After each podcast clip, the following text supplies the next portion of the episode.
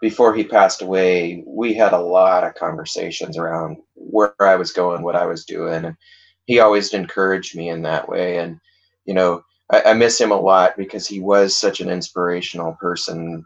This is the Real Food Real People podcast.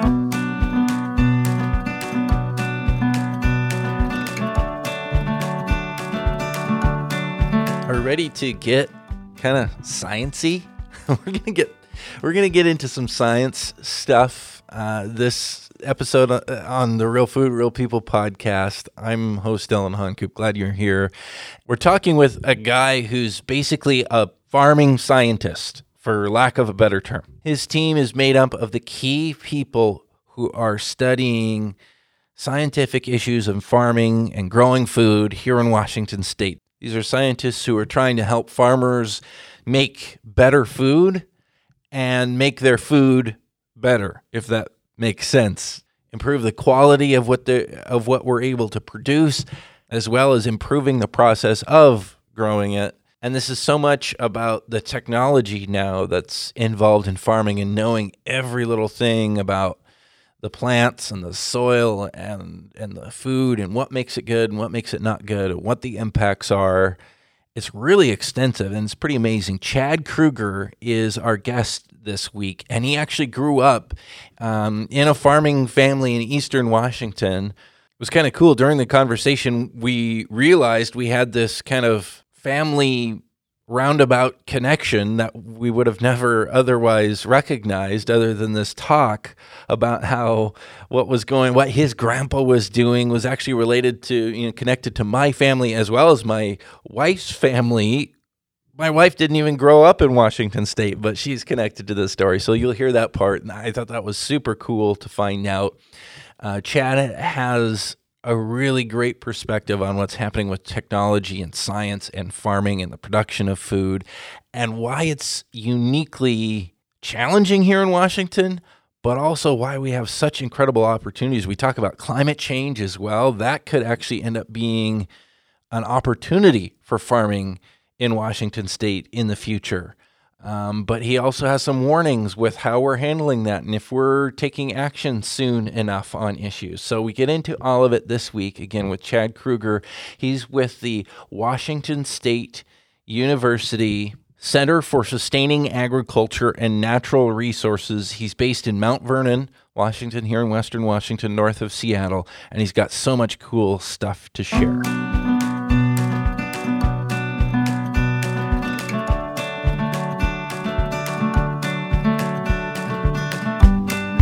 First talk about what you do now and how you are connected to the food system in maybe a way that that people don't recognize. What is it that you have been doing for the past what has it been 10, 15 years out here?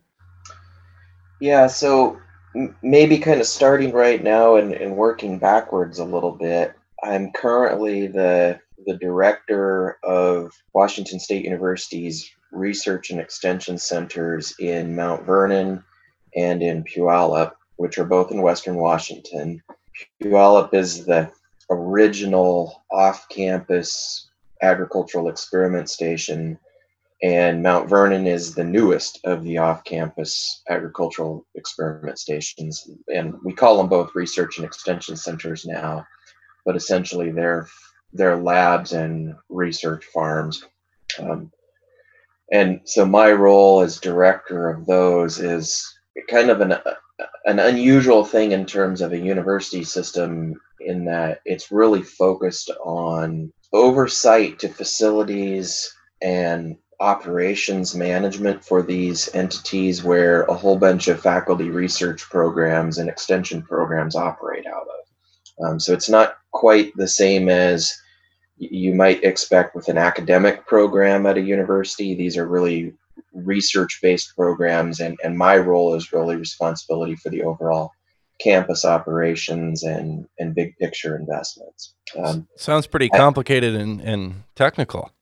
Um, yes and no. Um, it, bottom line, it's still just a leadership opportunity. Um, you know, trying to work with within the university system and with our partners in the agricultural community and the broader community to make sure that the partnership between the land grant university and the community is mutually beneficial and that we're doing things that matter in the real world and that the real world is bringing things that they need help on to the university. And the real world ultimately is producing food right? I mean yeah exactly. You know the vast majority of what we do in our college it's college of agricultural human and natural resource sciences but we really are the the, the land grant college of agriculture that you know many people would have historically understood and you know including both the academic the the research and and the extension dimensions of that. Um, but we're also in the process of evolving into a future that's you know not unlike every other part of the food world. Things are not the same as they used to be.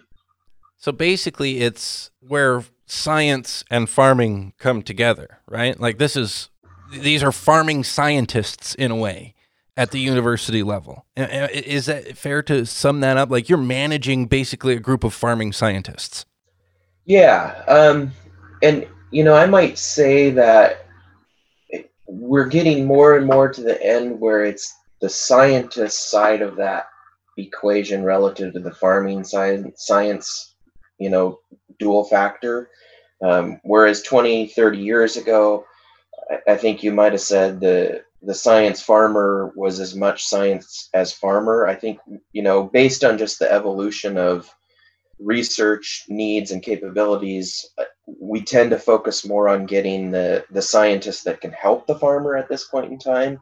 But you still have to have a pretty good understanding of how do you actually grow a crop, and you know you need to understand your crop in the way that a farmer has to understand the crop in order to actually be able to do research on that crop that's relevant to to the farming world. So how I guess how scientific is farming right now then? It, it's becoming more and more science based, more and more data driven. And I think what we're seeing in the ag and food world right now is all of the technology that's in the broader world around us is looking for its opportunity within the ag and food production and ag and food system at a level that even five years ago it wasn't quite looking at it as intensely.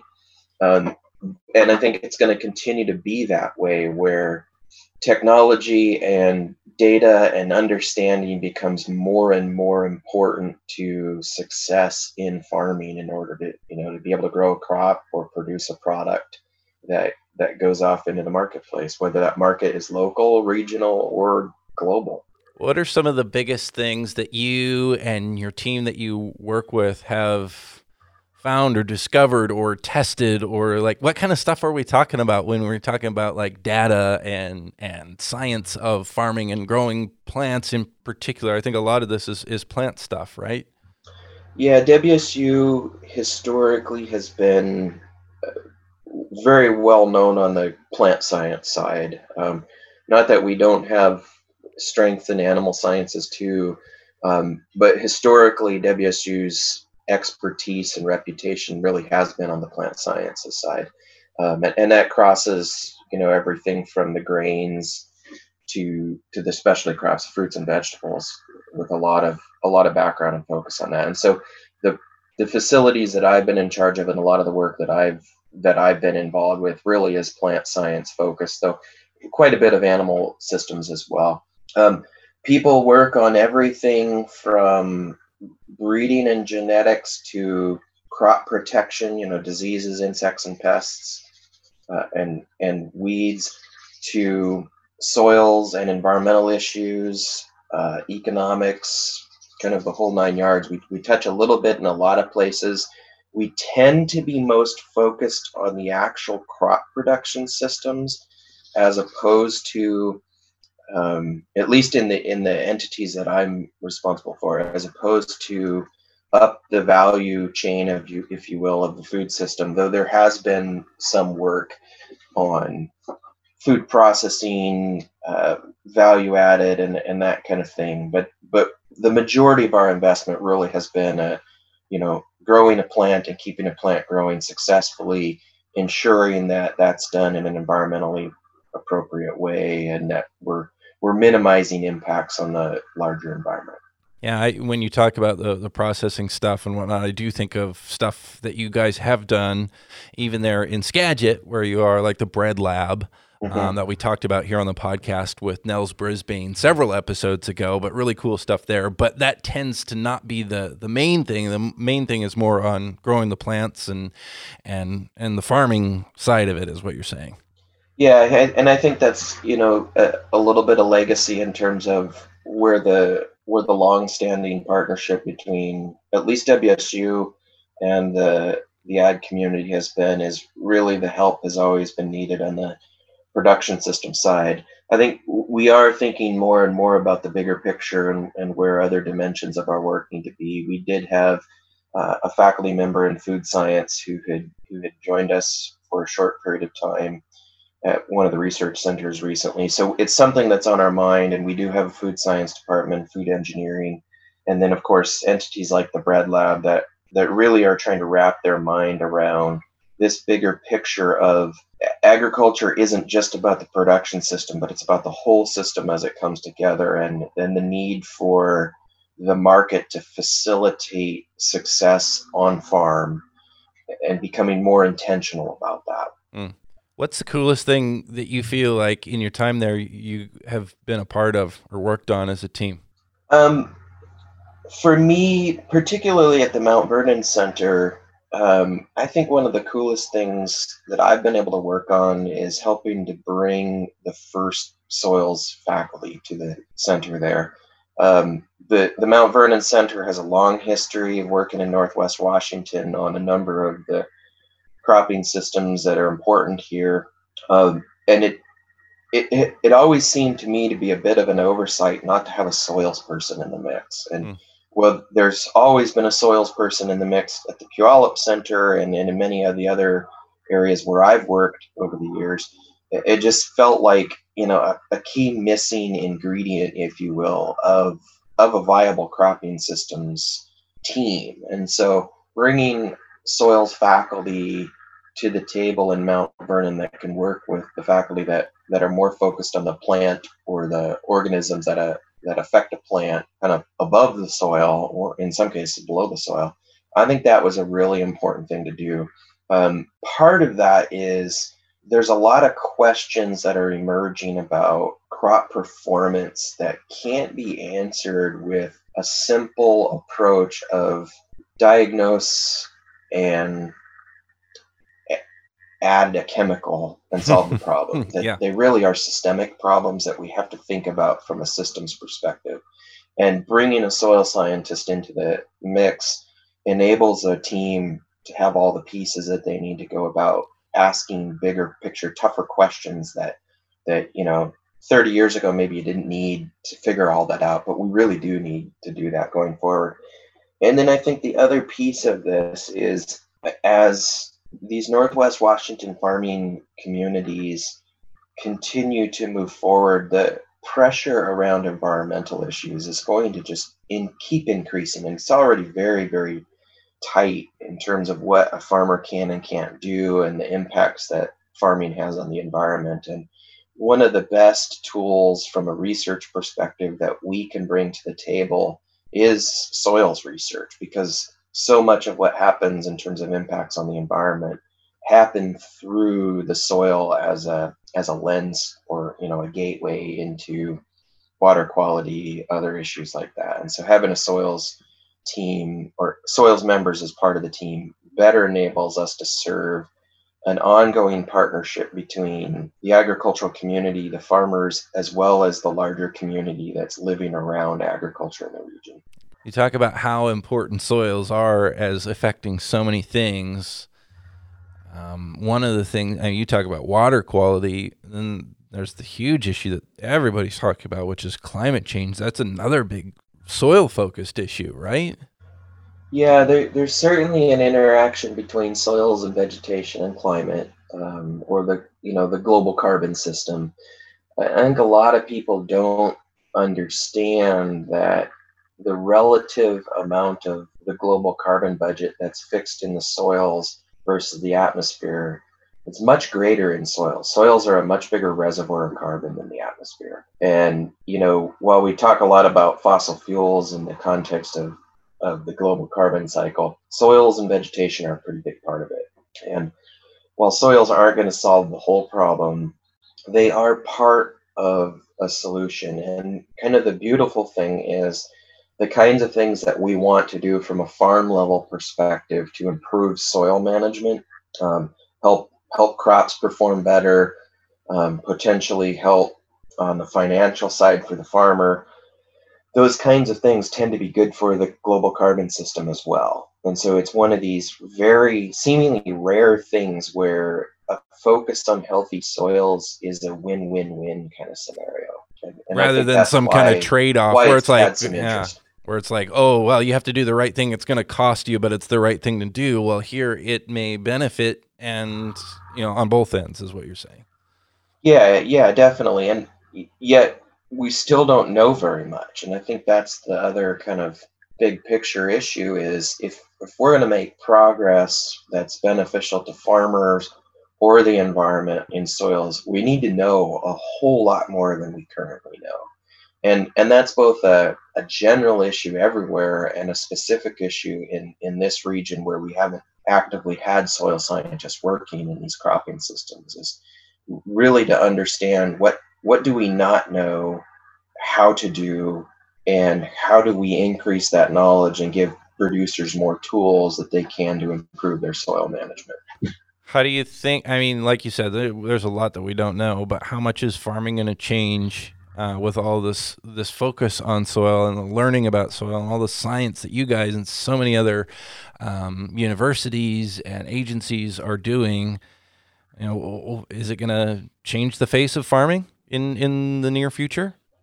You know, that's a great question, and I don't know the answer to that question. Um, I my suspicion is there will be changes, but they may not be readily observable in in the sense of looking at one field compared to another field and saying, "Oh, wow, that's big difference." You know, right. it it doesn't. The soils don't tend to tend to reflect changes quickly, and it so it takes a lot more time to understand how a management intervention or a management change affects the soil positively and negatively, and whether or not you've achieved something that you're trying to achieve. And that's one of the great challenges that we talk about in the context of agricultural research is soils and cropping systems types of research questions don't tend to be easily solved with a quick experiment and you really have to keep after them for a while. Um, and and i don't think it's just the soil questions at this point in time anymore. You know i think some of the disease questions and even some of the weed management questions that historically may have presented fairly simple solutions, you know, we've ex- we, we've we've answered a lot of the simple questions and and we've done that. And the answer or the questions or the challenges that we're dealing with today don't have simple answers and often the answer is in the interplay between the plant and the soil or the other um, organisms that interact between the plant and the soil. And that's much more complicated and not quite as easy to find solutions to. So, you know, I have high hopes, but I'm not quite so convinced that there's going to be, you know, kind of overwhelming discoveries that really quickly help us figure out how to change things. Um, and perhaps a way to think about this is thinking about it in terms of human health. Um, you know, it used to be you got sick, you went to the doctor, and there was a new medication that the doctor could give you, and all of a sudden you were better. yeah. And in agriculture and food, we were in that place for quite a while where the, the technology coming out of the science world was able to come up with some fairly quick fixes but we've we've used up a lot of that and and now we're at the point where if you talk about human health a lot of it is about diet, exercise, and other things that you can do that that kind of are focused on making a whole person healthier. Holistic health. Yeah, holistic, and and that's also I think where we're at in terms of farming and and food production and, and food systems is we've got to start thinking a lot more about the, the big picture and the, the interactions between the different pieces of that big picture. You can talk about the soil stuff and you know the holistic way of, of thinking. I've gotten passionate about that over the years because of my dad, and I've I've talked a time or two on this program about probably more than a time or two about how I grew up on a red raspberry farm here in Northwest Washington, where you are a scientist, um, and I grew up on a red raspberry farm where my dad was very passionate about these issues and plugged in with what you guys are doing there at at Washington State University. Um, so I've been exposed to some of this stuff and, and been thinking about it for a long time. Um, what what's it like working with with farmers like that and and seeing some of these things happen on the ground in the real world like for instance on on my dad's farm I personally think that's one of the most exciting things about this whole wonderful opportunity I've been dropped into the middle of is people like your dad who who just have an incredibly curious and inquisitive mind and yet are doing their best with the state of knowledge right now to produce a crop that you know goes into an existing system but but is never quite satisfied with you know the feeling that we know everything we need to know and he's always asking new questions. He's always observing something in the field and then saying hey i just saw this. What do you think that is? And you know most of the time we can't answer that question when he asks it. And and i think it's really valuable for,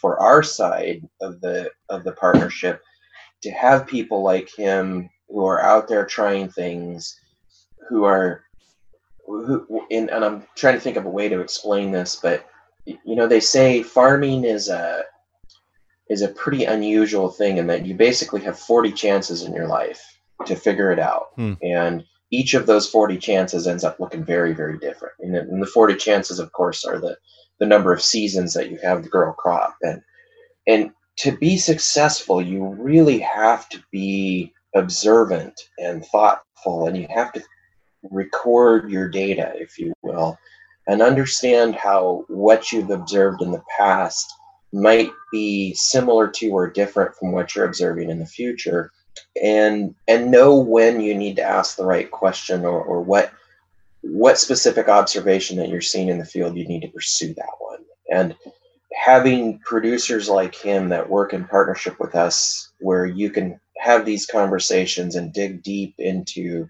what we do know to figure out where are the important critical emerging questions that we need to start doing research on in order to help solve a problem before it's another crisis or to be able to capitalize on something that someone's observing that they say hey i've been doing this and it seems to be helping. Can you tell me why? Um, and i think one thing that's evolved within the ag research world and kind of as i point back to one of the things i said earlier about you know the science farmer thing where i think we're getting more and more onto the science end of, of that partnership is the the questions that are being asked now take a lot more knowledge and a lot more technology in order to answer them. And so it's becoming more and more specialized on the science end of the equation in order to run an experiment that gets an answer that a producer needs. And so whereas, you know, 30, 40, 50 years ago, there was this sense that the land grant university was going to do research and come up with new practices and technologies that would then get extended out to the farm and the farmers would pick them up and use them i don't think that's the case anymore i think mm. what we're seeing now is the producers that are observing things and asking those questions are bringing those things to the scientists now. And what our job is becoming more and more about is is helping the producer understand the phenomenon that they're observing and helping them figure out what management strategies could be employed to you know minimize the negative things that we see and maximize the positive things that we see. And and i think going forward producers are going to have to be more and more knowledgeable in order to be successful they basically have to be scientists themselves it sounds like I, well, What's exactly. like with, with, farmers? Does a farmer make a good scientist? I mean, what you're describing here is a, a switch from a top-down approach, which we, it sounds like you're saying the old school approach was more top-down. Now this is more like bottom-up, right? Yeah, and and I think that's the way it should be. Um, you know, we're we're we're long since past the point where the university system knows more about these crops than the farmers do. Right? I think we're we're at the point where the farmers know a whole lot more than we do. Um, but we have what I'd call cool tools to be able to answer very specific questions that the producers are not going to be able to answer themselves. And and so I think you know as we go forward, we're going to see more and more of that kind of character to the partnership between the science community and the farming community. What about scientists? Do scientists make good farmers? I know a lot of scientists who who who could do a pretty good job farming, but I think for the most part, most of them will tell you that they're really glad they're scientists and not the farmers themselves because farming is a much more complex and challenging thing than I think most people give it credit. Hmm.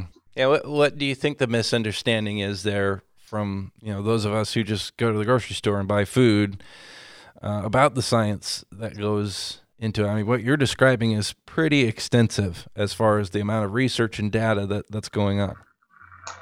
You know, part of it, I think, is very few people ever grow a plant anymore or care for an animal at, at any level. And so a lot of the historic, you know, what is what's often called indigenous knowledge doesn't exist within the greater population anymore. Hmm. And so I think there's just a lack of full appreciation for how complicated it is to produce food and to do it at the scale and with the proficiency and quality that that we do. Um, and you know, so I think anybody can read a book or watch a video and come to a conclusion and think they know something, but you know 40 years of experience 40 chances is a wealth of knowledge that i think is just often underappreciated and undervalued. What's been your favorite time working with farmers? Um, you know i think one of the things i i've always appreciated the most and and this comes in in all the different roles that i've had is the chance to sit down with farmers and talk about the future um, talk about where their concerns are about continued viability, where their concerns are about sustainability issues, um, whether those are you know profitability, um, environmental issues, um, big picture, global markets, and other things like that. The the opportunity to sit down with a, a group of farmers, especially a group of farmers that come from different perspectives and, and can sit down and have a good conversation around what is the future looking like and how do we ensure that we have a successful future and that you know we're able to continue to improve what we're doing and put a continue to put a good product out for for consumers and and do a good job with stewardship. And i think overall that's why i get up in the morning. That's why i do what i do is the opportunity to work with forward looking what does that future look like? I guess. Well, th- there's challenges, uh, but and maybe this is a weird way of asking it, but I almost want to say like pre-COVID, what were the what were the the dark clouds in the future that we kind of need to deal with as far as producing food here in Washington State? Everything. Um, and, and I say that kind of facetiously, but in reality, it's true. It's, you know, economic profitability. You know, at the at the bottom line, if if a farm can't make money, it's going to go out of business. And I think one thing that a lot of people don't understand is the more and more farms that can't make money and go out of business, the more it takes with them. You know, so there is this kind of strange thing about competition amongst farms, even within an area, but also that there's a critical mass where a certain amount of cooperation of the farms in an mm. area is important to everyone's success and, and health. And and the pressure around cost of production, the pressure around the value of the product is never going to let up. I just don't see that ever letting up. Even even as we've gone through this recent, you know, little bit of upset where you know, people are thinking about things like I can't go to a restaurant or I need to get a particular type of food or I can't get something that I want. Um, while we're thinking about this now about you know maybe the least cost product isn't necessarily the best choice all the time mm. it you know a year or two years down the road i wonder how that's going to come back to us are we still going to be thinking about the fact that you know there may be reasons that we need to not just take the least cost producer of food in order to ensure that we've got some resilience and robustness in our in our food system. You know so that's a big one that you know that's bigger than any of us. And, and how to address that is is monumental. It's it's a wicked problem. Uh, the environmental side you know and obviously i've worked a lot on this side. The pressure is going to continue to mount from many people in the broader public to the point where the idea that farms have any kind of impact on the environment that's negative is is a problem. Um, you know, and that's a challenge. It's an almost an insurmountable challenge because the very act of producing food has an impact. Um, the very act of eating food has an impact. And so, how do we continue to work with that that challenge and continue to improve and do better, which drives up the cost of production? You know, and, and so I think that's a big one. And, and a lot of that tends to come out in terms of practical real world impact on farms is regulation. And so every time we've interviewed or surveyed farmers about big issues, doesn't matter if they're a wheat farmer, a tree fruit producer, a, a, a dairy farmer, um, a potato grower, a berry producer, doesn't matter if they're big or small, conventional, organic, anywhere in between, regulation tends to come up as one of the biggest challenges to sustainability farming. And and it is what it is. We're, we're you know we're in a, a world where regulation is becoming ever increasingly a mechanism by which we do everything. And so, how do we help our producers navigate that world of, of regulation? Um, competition, and and you know we've really seen this in some of our key Northwest Washington industries that competition isn't just local; it's global and there are a lot of other places in the world that can produce the same things we produce and do it cheaper. Um, it doesn't necessarily mean they're doing it better. It doesn't necessarily mean that they're protecting the environment in the same way. And it doesn't necessarily mean they're producing a product that's as high of quality as we are. But in in a marketplace that's looking for the least cost producer, that's mm. a real challenge to address for Washington farms. And you know, I've got a number of colleagues who, who've talked about the fact that Washington State will probably never be the least cost producer on a lot of the things that we produce.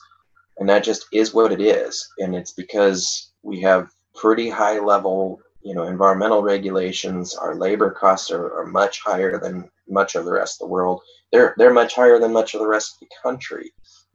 And, you know, environmental issues, regulations, all of these things make it so that we're never going to be competing on the same playing field as a lot of other locations around the world and, and in many cases around the country. And so we're just going to have to do better and we're going to have to have a better product than everybody else is producing in order to be competitive.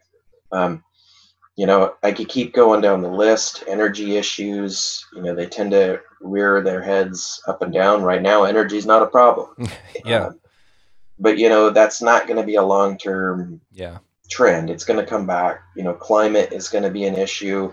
Um, relatively speaking, we seem to be insulated from some of the more you know dire predictions on the climate side but sooner or later there there's going to be direct effects there's going to be indirect effects water supply um, the fact that we look relatively good compared to a lot of other regions means that a, a lot of food production in a lot of other regions is going to start looking at the Northwest and saying, hey, we need to move there. Yeah. You know, so what are the dynamics that that's going to create?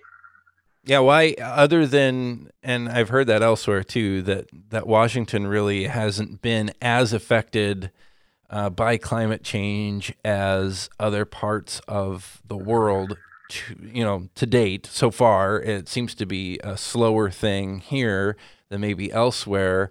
But beyond that issue, what are the advantages for for growing food here in Washington? You're talking about the challenges. I guess maybe some of those challenges are also insight into some of the the benefits too. But ultimately, yeah, why why do what's so great about growing food here in Washington? Yeah, that you know, on the climate side, that is one of the things. Is if you think about our geographic location in the globe, we're pretty far north. Um, there aren't a whole lot of regions further north than us that are big fruit and vegetable production regions. Hmm. You know, there's some grain producing regions that are further north than us, but generally speaking, the fruit and vegetable production regions are south of us. And so if you think about climate in terms of getting warmer, it, you know, another way to think about it is moving south. So if you think, you know, 10, 10 15 degrees of warming, you're in the Central Valley of California, you know, that looks pretty good for us. So I think that's something that, you know, may not be on a lot of people's radar screens yet, but as we move forward, there are going to be opportunities in our region, in part because we've got a lot of good, viable farming land, and we've got a lot of resiliency and the resources that are necessary to produce fruits and vegetables like water supply. Um, so, you know, I think we do have some opportunities in front of us, but we need to be thinking about them and planning for them. And one of the things that concerned me a little bit about the COVID 19 situation hitting was, you know, all of a sudden everybody's focused on an immediate crisis, which is a big thing very serious. But if we don't quickly address this crisis and get our eyes back on the big prize of the long run, we're going to miss key investments that we need to be making relative to our future success. And and that's something that's always difficult to do in the crisis is you get so caught up in the day to day that it's easy to forget about thinking 1, 2, 10, 15, 30, 50, 100 years ahead, which in order to continue being successful, you got to be looking ahead all the time. I can see that a, a couple years, a couple of decades down the road, we could be saying, "Well, why didn't we get that going back then?" Well, because yeah. remember, we were in the middle of that whole virus thing. Oh yeah, yeah. That would be yeah, that would be a sad and and really at that time looking into the future a really frustrating thing to look back on and say, yeah, we were worried about that and it was a bad thing, but now we're suffering here in the future from from things that maybe we didn't, you know, have our eye on the ball enough with at that time. Yeah, and I think, you know, this virus thing is is one of those, you know, we should have seen this coming. In fact, mm. some people did see this coming, and we should have been ready for it. And it's this is not going to be the last time it happens. Um, but we have this thing that we do that we tend to focus on recent experience as as the guide to the future, and we tend to forget things that were really important until they hit us again. And and we've got to get better about learning from our experiences and being ready and prepared for the next time. Eh, you know, a good example of that was drought in the region. You know, 2005 was a pretty rough drought. And then we were in pretty good shape in the region for about 10 years. And then we had a big drought again in 2015. And it was surprising how much had been forgotten. You know, between 2005 and 2015, response options and strategies and, and infrastructure and institutional knowledge that should have been there ready to respond wasn't there. And coming out of the 2015 drought, there was a lot of learning that happened that you know should make the next time we deal with drought because it's coming again should make it easier to deal with in the future and yet i'm not so sure that we've got that one figured out yet either how did you get into this world of food and farming and obviously you're so passionate about it. I mean, did you grow up around farming? Yeah, I I have the immense blessing to come from a family that has generational farms in Washington state on both my mother and father's side.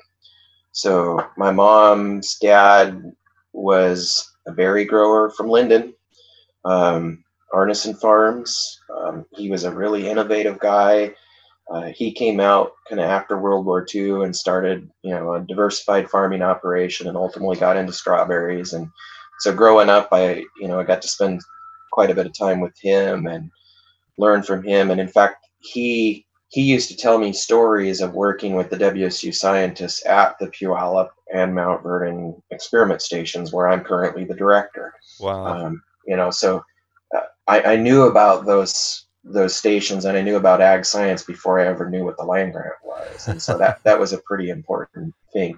And then on my dad's side, we were a, an Eastern Washington wheat and cattle ranching family that Mm. the family came out at the end of the Civil War. Um, so you know, I think I'm sixth generation relative to the the ones who came out first settled in the state. Wow. Back to your mom's side, the Arnesons. I I remember them. I remember that farm. My uncle worked for the Arnesons.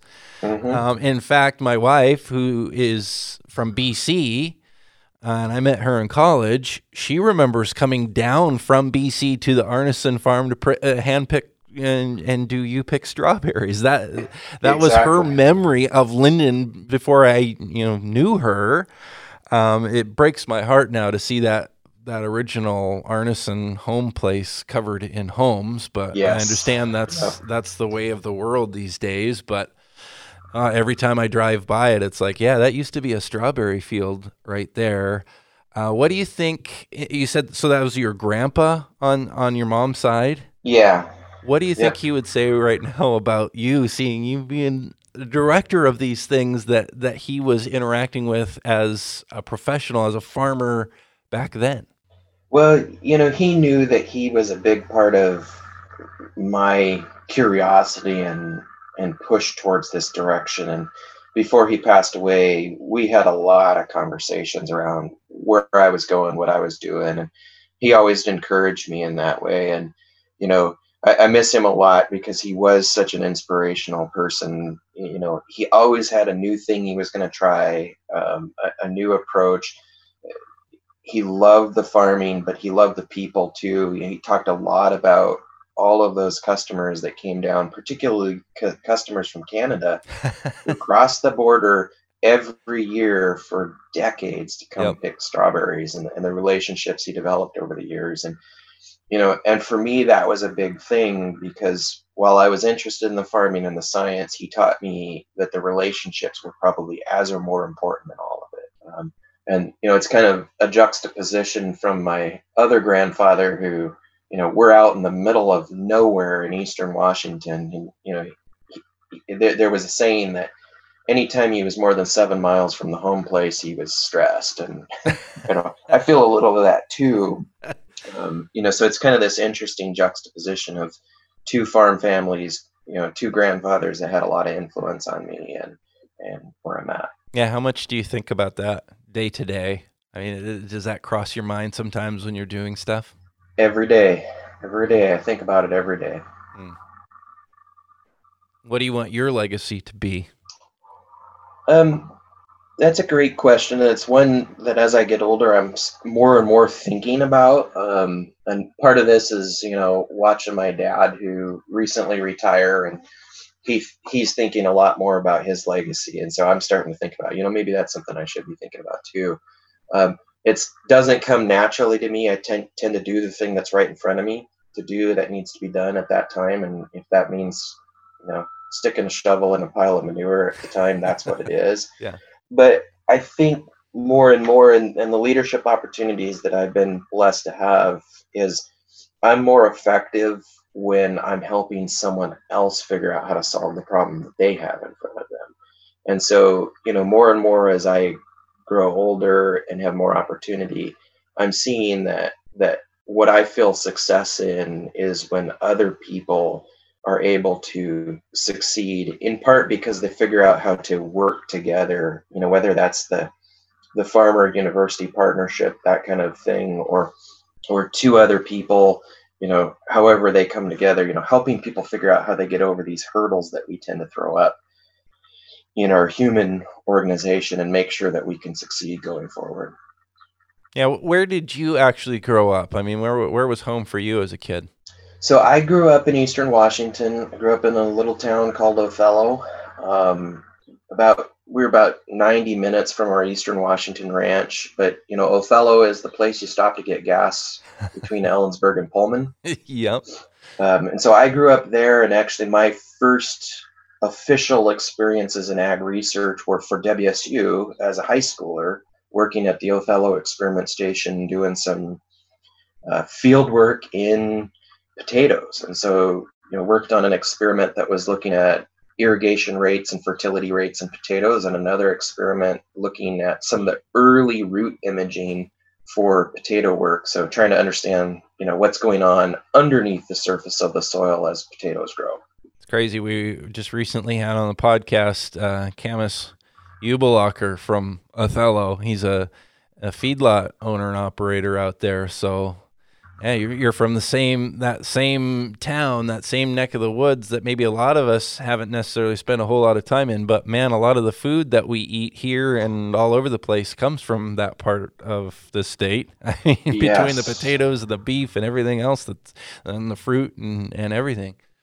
Yeah, I mean, if, if you really think about it, the central part of Washington where it's irrigated, the, you know, a lot of that was broken out within the lifetimes of many people who are still farming. Hmm. Um, and, you know, and it's become one of the most productive areas of the world in terms of a lot of vegetable and fruit production systems. What does the future hold for you? Well, I'm not totally sure yet. Um, like I said earlier, I tend to do the thing that's in front of me. um, very soon, I might find out. I, I did announce last fall that I was going to step down from the Mount Vernon and the Puyallup research centers. Hmm. Um, you know, it had been five years at Mount Vernon and three years at Puyallup, which I was doing from a distance, and the, the call to go back to Eastern Washington, be a little closer to that family ranch, um, was was getting more and more powerful. Um, so we'll see where I end up, but fairly soon I think we'll know. Yeah, what what kind of yeah, you want to be back to that family row? Are you going to farm yourself? What do you think? Prob- probably not gonna farm myself. I don't think my wife would take the finances of it. Um, it's a little joke, but someday I'm someday I'll go ride fences and be a cowboy again. There you go. That's awesome. Well, thank you for for sharing and opening up. I mean, there's uh, we just really touched the surface of a lot of really big things that I know that you've spent years working on.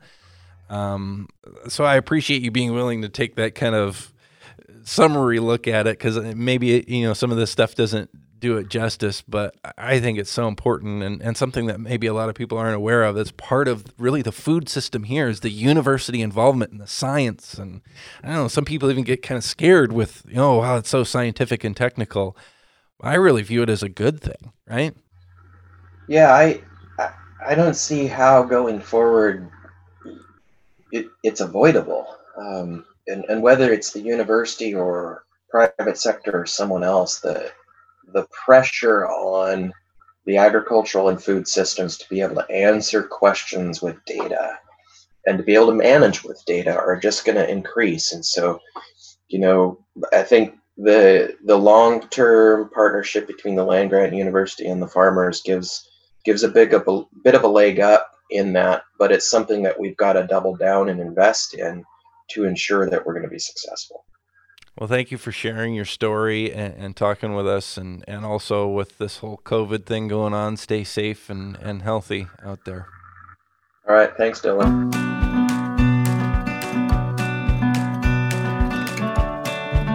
This is the Real Food, Real People podcast. These are the stories of the people who grow your food. I still think that's so cool that his grandpa was all about and would talk about people like my wife and her family who would come down and pick berries. And here, years later, me and Chad ended up connecting over that. What a cool guy, though, and and somebody who's really accomplished as a scientist, but also a manager. And to do that, I mean, you have to, yeah, you have to be about all the data and all the the technical stuff, but you also have to understand the people and the big picture, where this is all going, and why even are we applying science to food? Well, it has to do with our future um, as a community, as a state, as human beings, and and doing the right thing and, and producing food the right way, uh, but also efficiently and competitively. It's just so cool to hear his focus on all that, and, and we need to keep track of what he does next. If he's headed back to Eastern Washington, I have a hunch he's going to find himself farming in one shape or form one day, but we'll see. It's just one of those things that's in your blood. You know, thanks for joining us this week on the Real Food, Real People podcast. Uh, please stay safe out there, stay healthy, follow the guidelines, and we'll get through this thing together. Oh, and I should also thank our sponsors. Real Food, Real People podcast is sponsored in part by Save Family Farming, giving a voice to Washington's farm families. You can find them online at savefamilyfarming.org and by Dairy Farmers of Washington, supporting Washington dairy farmers, connecting consumers to agriculture, and inspiring the desire for local dairy. Find out more at wadairy.org.